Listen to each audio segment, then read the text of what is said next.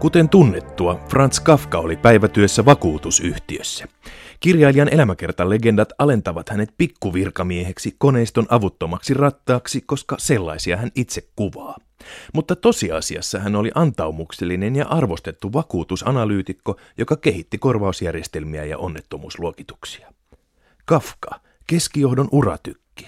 Tämä ajatus sai minut lukemaan aivan toisin silmin oikeusjuttua, joka on kymmenen kirjaa vallasta sarjan päivän teos. Ohjelman vieraalle EU-komission varapuheenjohtajalle Olli Reenille kafkamaiset tilanteet ovat tuttuja. Kreikan pelastaminen on oma juttunsa, mutta aivan konkreettisesti absurdi oikeusjuttu osui hänen ystävänsä Alpo Rusin kohdalle. Kafkan päähenkilö Josef K. saa yllättäen syytteen, mutta rikosta ei koskaan osoiteta eikä tuomioistuimen sijaintia tai aikataulua. Samoin Rusin yllätti suojelupoliisin julkinen syytös vakoilusta DDRn hyväksi.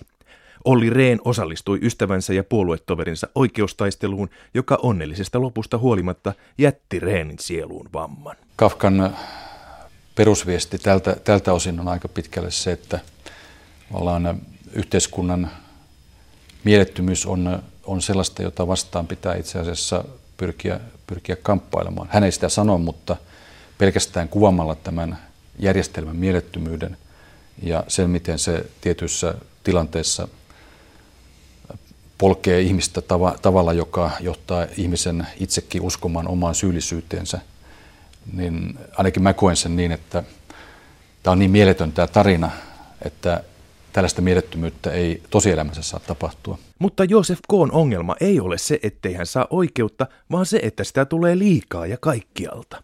Hän etsii turhaan sitä valtaa, joka voisi hänet vapauttaa tai edes kertoa totuuden. Tragikoomisinta on se ponnekkuus, jolla Joosef K. hakee oikeutta absurdiin syytökseen. Jos kirjailijan omakuvan kääntää toisinpäin, eli hän ei olekaan surkimus, vaan firman tuloksentekijä, silloin päähenkilökään ei ole avuton yksilö, vaan tarmokas sarasvuolainen sankari. Kun tarpeeksi tsemppaa, omasta itsestä löytyy ratkaisu ulkoiseen kaaukseen. Samalla Joosef K. uppoaa syvälle narsistiseen pakkomielteeseen. Koko maailma seuraa häntä ja hänen oikeusjuttuaan. Näin sanoo ohjelman vakiovieras Anna Kortelainen. Niin hän on hyvin itsekeskeinen. Koko hänen ympärillään oleva yhteisö on olemassa vain häntä varten ja vain hänen ongelmansa ratkaisua varten. Että hän takertuu erilaisiin ihmisiin saadakseen heistä hyötyä. Niillä on vain välinearvo.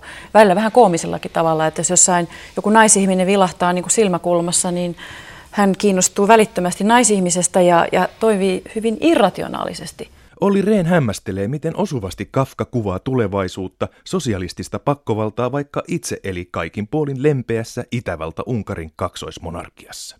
Vai kuvaako? Ehkä ei Kafkan kohteena ollutkaan tietty järjestelmä, vaan moderni hallinto yleensä. Tässä kohtaan astuvat kuvaan Kafkan päivätyö, vakuutusmatematiikka ja riskienhallinta. Ranskalainen filosofi Michel Foucault väitti, että moderni yhteiskunta alkoi kehittyä 1700-luvulla, kun siirryttiin itsevaltiuden kurinpidosta kohti järkiperäistä väestön hallintaa. Nykyaikaisen hallinnan taito on siis sitä, että tunnistetaan yleiset lainalaisuudet ja todennäköisyydet. Yksilö on valtion kannalta vain persoonaton keskiarvo, jota hallitaan vain osana väestöä erilaisten luokitusten ja riskianalyysien tyypillisenä edustajana. Modernissa liberaalissa yhteiskunnassa yksilö on vapaa, mutta samaan tapaan kuin orpolapsi on vapaa vanhemmistaan. Välinpitämätön valta jättää yksilön yksin tekemään mitä tahtoo, eikä enää kerro hänelle mikä on oikein ja väärin, ainoastaan sen mikä lisää hyvinvointia ja tuottavuutta. Valta ei siis vastaa Joosef Koolle, mikä on hänen rikoksensa, missä hänet tuomitaan, mikä on hänen rangaistuksensa, sillä Joosef Koota ei ole olemassa. Kafkan sankarin johtopäätös on ainoa mahdollinen. Hän lakkaa olemasta. Tämä on siis minun tulkintani Kafkan oikeusjutusta ja illalla kuullaan kaksi muuta paikka paikoin ihan vastakkaista näkemystä. Siksi se onkin klassikko. Se avautuu aivan erilaisena eri ihmisille ja uudella lukemalla uudella tavalla.